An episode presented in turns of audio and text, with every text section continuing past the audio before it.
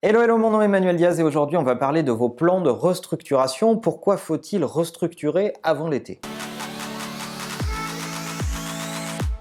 On est en plein mois de juin, les vacances approchent, vous êtes en train de préparer la clôture de votre premier semestre et je pense que c'est la meilleure période pour annoncer vos plans de restructuration, de réajustement, de changement d'équipe, de changement de process, bref, faire l'ensemble de vos annonces avant l'été. Beaucoup d'entreprises attendent la fin d'année pour restructurer leur euh, société, leurs équipes, euh, changer leurs process ou leurs habitudes.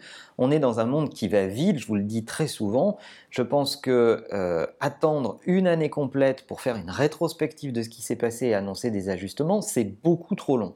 Je pense qu'il faut monitorer chaque mois, faire des bilans de quarter et un semestre est souvent une bonne période suffisamment longue, suffisamment significative pour tirer des enseignements de ce qui s'est passé et ajuster. Pourquoi le mois de juin est crucial? Parce que vous avez déjà, si vous êtes en fiscal year janvier-décembre, une idée de comment démarre votre année et de quelles sont vos perspectives pour l'année en cours. Donc c'est un super moment pour continuer, accélérer sur le plan que vous aviez prévu ou l'ajuster, le changer ou complètement le révolutionner. Si ça ne fonctionne pas, il n'est pas trop tard, il vous reste six mois d'activité pour ajuster le tir. En tant que dirigeant, vous avez également une idée de votre carnet de commandes, de vos taux d'occupation, et il est plus facile de prendre des décisions avec ces données entre les mains plutôt que en fin d'année, quand votre année entière est écoulée et que vous savez pas trop ce qui va se passer l'année d'après.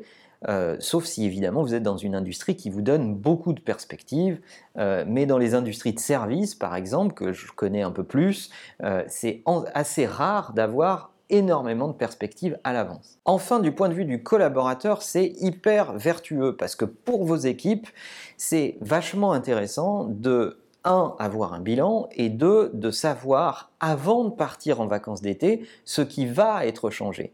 Donc, communiquer avec vos équipes avant leurs vacances d'été, c'est aussi leur permettre de euh, profiter de ce break pendant l'été pour réfléchir à ces annonces, pour les comprendre euh, ou les challenger, pour noter leurs questions au calme et pas dans l'euphorie et dans dans le feu de l'action, et prendre un peu de distance avec tout ça pour revenir à la rentrée, soit avec des questions, soit avec beaucoup de motivation, ou, soyons honnêtes, en n'adhérant pas du tout au plan et peut-être en vous quittant. Donc le conseil que j'avais envie de vous donner aujourd'hui, c'est de bien annoncer vos changements plutôt au mois de juin, de profiter de ce break de l'été avec ceux qui partent en juillet, ceux qui partent en août pour euh, euh, également tisser des liens plus proches avec un certain nombre de vos collaborateurs et traiter les questions individuelles pendant ces périodes d'été euh, et, profiter de, de, ce moment qui est en général un peu plus cool, un peu plus détendu et qui est beaucoup plus propice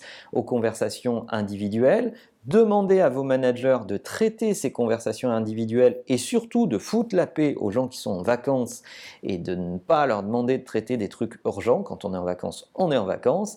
Et traiter en pré-rentrée les gens qui euh, ont des problèmes d'adhésion à vos annonces pour voir si vous allez arriver à les convaincre ou s'il va falloir se séparer euh, d'ici à la fin de l'année. Avant de vous quitter, la question que j'ai envie de vous poser, c'est comment utilisez-vous cette période de vacances d'été? Est-ce que vous en profitez pour faire un point sur votre carrière, sur les questions que vous vous posez? Est-ce que cette période est plutôt propice à ne plus du tout penser au boulot et à déconnecter euh, complètement? Est-ce que vous bouquinez? Est-ce que c'est une période dans laquelle vous vous formez? Bref, comment utilisez-vous ce break d'été euh, et à quoi vous est-il utile? Mettez ça dans les commentaires. Et en attendant, n'oubliez pas que la meilleure façon de marcher, c'est de vous abonner. À bientôt